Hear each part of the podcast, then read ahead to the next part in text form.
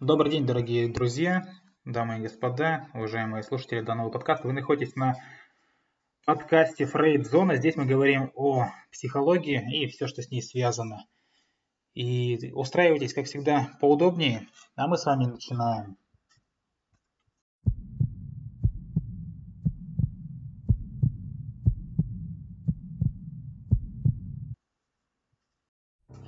И темы следующих подкастов, как мне видится, будут именно связаны с отношениями между мужчиной и женщиной. Проводили небольшой опрос, и этот опрос, естественно, показал, что эта тематика многих волнует. А прежде чем переходить к отношениям между мужчиной и женщиной, я хочу сделать вводный каст по поводу особенностей современной семьи и брака. Почему именно семьи и брака? Потому что я считаю, что отношения между мужчиной и женщиной рано или поздно складываются именно в брак. Если это отношение, естественно, развивается в нужном русле. И мы с вами разберем характер семейных отношений, естественно, в истории его развития общества, определим семью, ее основные характеристики, также рассмотрим модели семьи и брака. Семье и браку посвящено, естественно, множество исследований с древности до наших дней. И даже античные мыслители Платон и Аристотель, они обосновывали свои взгляды на супружество и семью. И, естественно, критиковали тип семьи своего времени и выдвигали какие-то новые проекты для ее преобразования. А наука располагает достоверной информацией о характере семейных отношений в истории развития общества. И изменение семьи эволюционировало от промискуитета, то есть каких-то беспорядочных половых связей, группового супружества, матриархата до моногамии. То есть семья переходила от низшей формы к высшей, по мере того, как само общество эволюционировало и поднималось по ступеням своего развития. И с появлением родов половые отношения, естественно, были упорядочены. Но считать, что время наступления каких-то брачных отношений было бы неверно. То есть половые отношения существуют и до брака, и вне его, естественно. И брак же несет в себе, естественно, определенные права и обязанности, да, признанные обществом. И впервые такие обязанности возникли с появлением группового брака, да, представляющего собой союз двух родов, который обеспечивал половые отношения между ними. И в условиях такого группового брака прежде всего возникала часть прав и обязанностей по обеспечению питанием и воспитанию детей и подростков. Все дети находились в какой-то женской группе, и лишь повзрослев, мальчики переходили в группу мужчин. Ведущая роль стала принадлежать женщине, то есть наступил век матриархата. Но уже давно было замечено, что у многих народов в основу всех семейных прав кладется происхождение именно от матери, а не от отца. Матриархат проявлялся во многофункциональности женщин, а не в его главенстве. То есть матриархат означает, что женщина многофункциональна. Не она главная, она просто многофункциональна. И группы женщин и мужчин жили рядом, ведя какое-то совместное хозяйство. И первоначально не существовало брака как такового. Следовательно, не было и семьи. Существовали лишь какие-то родовые союзы, в которых господствовал коммунальный брак, скажем так, как в песне Виктора Рыбина и группы «Дюны» «Коммунальная квартира». Так вот здесь коммунальный брак был. Каждый мужчина, принадлежавший небольшой группе, считал себя мужем вот всех этих женщин той самой группы. И такие половые отношения у первобытных народов называются гетеризмом. И были следующие выделенные типы брачных семейных отношений. Это неделимая семья, состоящая из группы родственников. Женщины и дети не имеют, естественно, определенного мужа или отца, и они принадлежат всем мужчинам группы одновременно.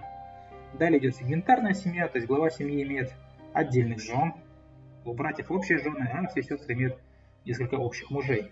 А далее уже идет, естественно, индивидуальная семья, то есть общность жен, она как бы уничтожена. Каждый мужчина имеет одну или несколько жен, то есть моногения, полигения, да. Или женщина имеет несколько мужей, полиандрия. А полигамия закрепилась в тех странах, где господствующей религией является, естественно, ислам. Девочек там рождалось больше, чем мальчиков, и из-за постоянных войн этот переход еще резче. Полиандрия активна, во-первых, вследствие пережитков матриархата, когда женщина выбирала себе мужа по своему вкусу. Во-вторых, у некоторых народов были приняты огромные выкупы за невесту. Наверняка это знакомо вам. Вот и приходилось родителям нескольких братьев покупать им одну жену на всех. А в-третьих, имело место значительное превышение числа женщин над количеством мужчин в брачном возрасте. А следующим этапом развития брачных отношений является, естественно, моногамный брак, в ее современном виде и с возникновением частной собственности и расширением какой-то меновой торговли постепенно на первый план выдвигаются мужчинам. И задача женщины сводится к рождению детей, которые будут наследовать, естественно, имущество от отца. И на первый план выносится соблюдение супружеской верности. Материнство всегда достоверно известно, в отличие от отцовства. Да? Единственный надежный способ для мужчины получить наследники своего ребенка – это жестко контролировать и ограничивать женщину. И впервые в истории равенство мужчин и женщин перед законом провозгласила Французская революция в 1793 году, когда были введены брак по взаимному согласию и, естественно, прилагающая к ней система разводов. Таким образом, путь к какой-то моногамной семье был долгим и сложным. Отношения между полами постоянно претерпевали изменения, происходят они, естественно, и ныне. Меняются взгляды на полуролевое, да, поведение мужчин и женщин, трансформируются какие-то семейные функции и так далее. Большой вклад в изучении именно динамики семейных отношений в истории развития общества как такового внесли швейцарский историк Баховен, написавший книгу «Материнское право», и шотландский юрист Макленнон, автор исследования «Первобытный брак». И сейчас мы попытаемся определить, да, что такое семья и ее основные характеристики. Определений семьи вообще в научной литературе достаточно много, действительно, поистине большое количество. И семья определяется как какой-то социальный институт, как ячейка общества, да, как малая группа современно проживающих и ведущих общих хозяйств родственников, простите, совместно, естественно, проживающих. Однако психологический подход к пониманию семьи, в отличие, например, от социологического или какого-то экономического подхода, имеет свою специфику. В рамках этого подхода семья рассматривается как пространство совместной жизнедеятельности, внутри которого удовлетворяются специфические потребности людей, связанных кровными, но, естественно, родственными связями. Это пространство представляет собой достаточно сложную устроенную структуру, состоящую из различного рода элементов, то есть людей, позиций, их отношений. И система взаимоотношений, как я уже сказал, да, между ее членами. И между понятиями и семья взаимосвязь. Однако понятия есть немало особенного, то есть специфичного. Ученые убедительно доказали, что брак и семья возникли в разные исторические периоды. Я уже об этом сказал.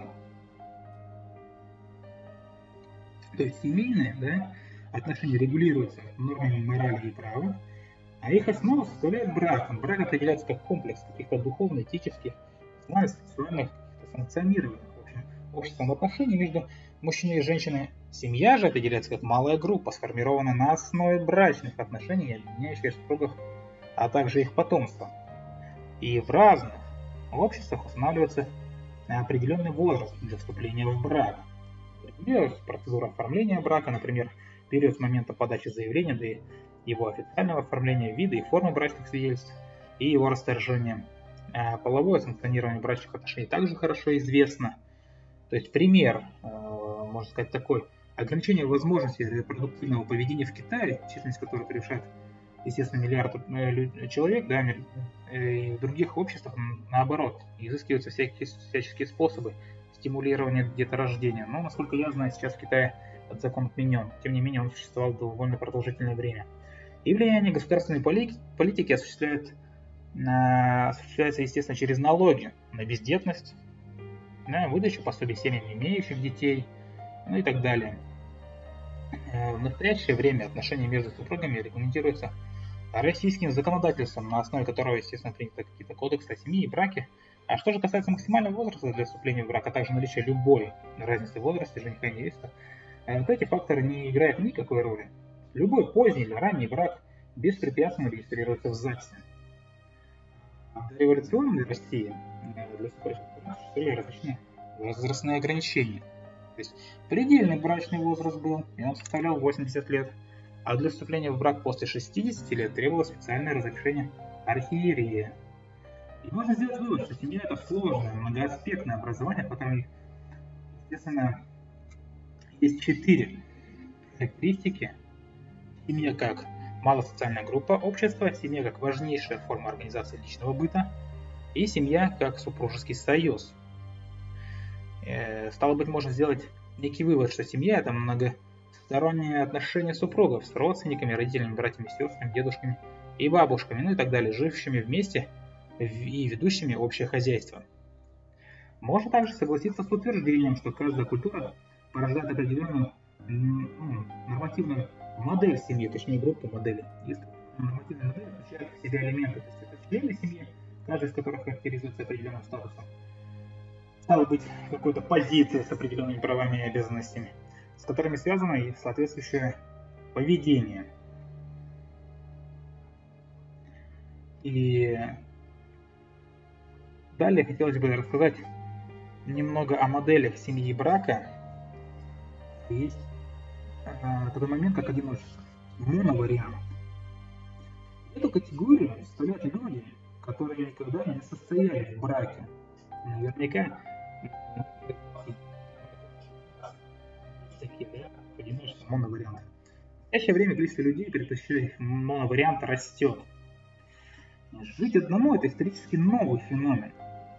И произошедшая резкая перемена проявляется особенно ярко в больших городах.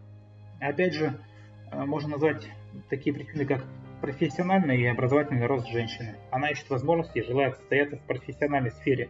И эти установки уводят женщину от так называемых обременяющих семейных уз. Кроме того, получение солидного образования требует времени. При этом женщина пропускает детородный период физиологически, да. Далее, преобладание числа женщин, то есть та самая распространенная точка зрения, что одному прожить легче, экономическая неопределенность и нестабильность будущего, отсутствие государственной поддержки семьи, безработица, криминализация общества. Ведь проблема одиночества остается одной из малоизученных, естественно, в нашей психологии, и многие формально одинокие люди проводят часть времени с партнерами, но они не организовывают между собой совместный быт. Далее, незарегистрированное сожительство, так называемый гражданский брак. Тарас Зидер отмечал, что это только предварительная стадия к последующему браку. Дело в том, что отношения в незарегистрированном браке, да, в незарегистрированном сожительстве могут быть как формальными, так и глубокими и продолжительными. И в случаях такого сожительства установка на брак не исчезает. И 90% мужчин и женщин, состоящих в таких отношениях, не собираются вступить в брак, но не обязательно с этим партнером. Вот в чем дело. Вероятно, за этим кроется некая неуверенность человека, связанная с перенесенной, возможно, психологической травмой, то есть факт измены, интимные неудачи, обман, прочие тревоги, страхи, порождаемые возможностью ее неотвратимого наступления и, соответственно, ее ожиданиям. А другой же причиной возникновения таких вот пробных браков, да, является малодетность европейских семей, в которой могут отсутствовать дети противоположного пола или воспитывается единственный ребенок, что тоже часто можно наблюдать. Третий вариант, да, это сознательно бездетный брак, когда молодые люди могут, но не хотят иметь детей. Поскольку законы деторождения социальные, потребность в детях диктуется общественным образом, то есть формируется установка иметь детей. Индивидуальным образом, то есть установка по отношению к ценности детей, процессу их воспитания, а также численности. Повторные браки. И если в прошлом они, как правило, являлись результатом овдовения, да, то в настоящее время имеется следующая тенденция. То есть наблюдается рост за последние, наверное, полтора десятилетия какого-то удельного веса повторных браков как среди мужчин, так и среди женщин. Доля овдовевших среди вступающих в повторные браки постоянно и, естественно, невелика. Рост увеличения числа разводов сопровождается снижением числа повторных браков. И подобные браки – это вариант моногамии, да? Мужчина и женщина живут с одним партнером, но детей иметь не хотят. Далее, открытый брак. Главной его особенностью является негласный или, скажем, озвученный договор о личной жизни. И этот брак является исторически новым феноменом, так как для традиционных представлений он фактически узаконивает право на измену. Открытый брак возник как отказ от поведения представителей предыдущих поколений, да, которые сталкивались с изменой и начинали шпионить, ревновать и так далее. Сторонники открытого брака считают, что если брак основан только на чувстве долга, то он исчерпал себя. Далее идет внебрачный секс или некая интимная дружба. Как правило, сексуальные внебрачные связи не являются продолжительными. Они либо перерастают в новый брак, либо становятся обременительными. О чем я сказал в самом начале каста, что так или иначе все переходит, отношения между мужчиной и женщиной переходят либо в какой-то качественный, да, в новый брак, в крепкую семью, либо, естественно, изживает себя. Связь женатого мужчины с незамужней женщиной, имеющей от него детей, да, есть такое. И это, кстати, называется конкубинат, для тех, кто не знает. Но есть такие моменты, как свингерство, да, то есть это обмен брачными партнерами. Здесь супружеские пары образуют некую шведскую семью. И это рассматриваемое явление, да, оно зародилось в Скандинавии, отсюда и название «Шведская семья» в 1970-х годах. Ну и остается нам рассмотреть какие-то гомосексуальные пары, да, то есть это именно однополая любовь. И спор о том, считать ли ту самую однополую любовь врожденным заболеванием, свойством личности или стилем жизни, а может быть чем-то еще, вряд ли вообще закончится в ближайшем будущем. И отношение к таким парам различное, от смертных казней, которое, естественно, распространено в Мавритании или, там, например, в Тунисе, до официального признания, например, в Дании.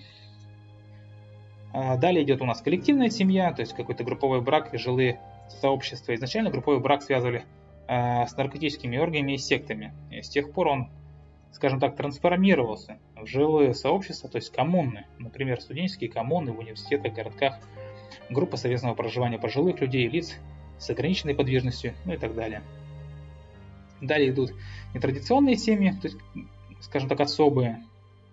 Семья называется неполной, тогда, когда есть только один родитель, то есть это три типа неполных семей, когда один родитель ушел, а оставшийся не вступил в повторный брак, одинокий человек официально установил ребенка, или там незамужняя женщина воспитывает ребенка одна. Довольно-таки частое явление. И проблема неполной семьи в том, что ребенку трудно создать целостное представление именно о мужчинах и о женщинах одновременно. И Сатир называет созданные из неполных семей новые коллективы родственников семьями с приемными детьми, то есть смешанными семьями. Можно выделить несколько типов смешанных семей. Это когда женщина с детьми выходит замуж за мужчину без детей, мужчина с детьми женится на бездетной, да, женщине, или там оба имеют детей от предыдущих партнеров. А также можно рассмотреть то, что состав таких семей бывших супругов, да, хотя эти люди и не живут под одной крышей. Вот такой вот каст получился на предмет семьи, как некий эпиграф, да, к теме отношений между мужчиной и женщиной. Мы это рассмотрим в последующих кастах. Попробуем как-то более глубоко и понятно это сделать. Напоминаю вам, что в описании к этому касту есть ссылочки на телеграм-канал. Подписывайтесь, задавайте свои вопросы, и мы постараемся на них ответить. А я, в свою очередь, на этом заканчиваю. И, как всегда, желаю вам всего самого доброго, всего самого хорошего. До скорых встреч.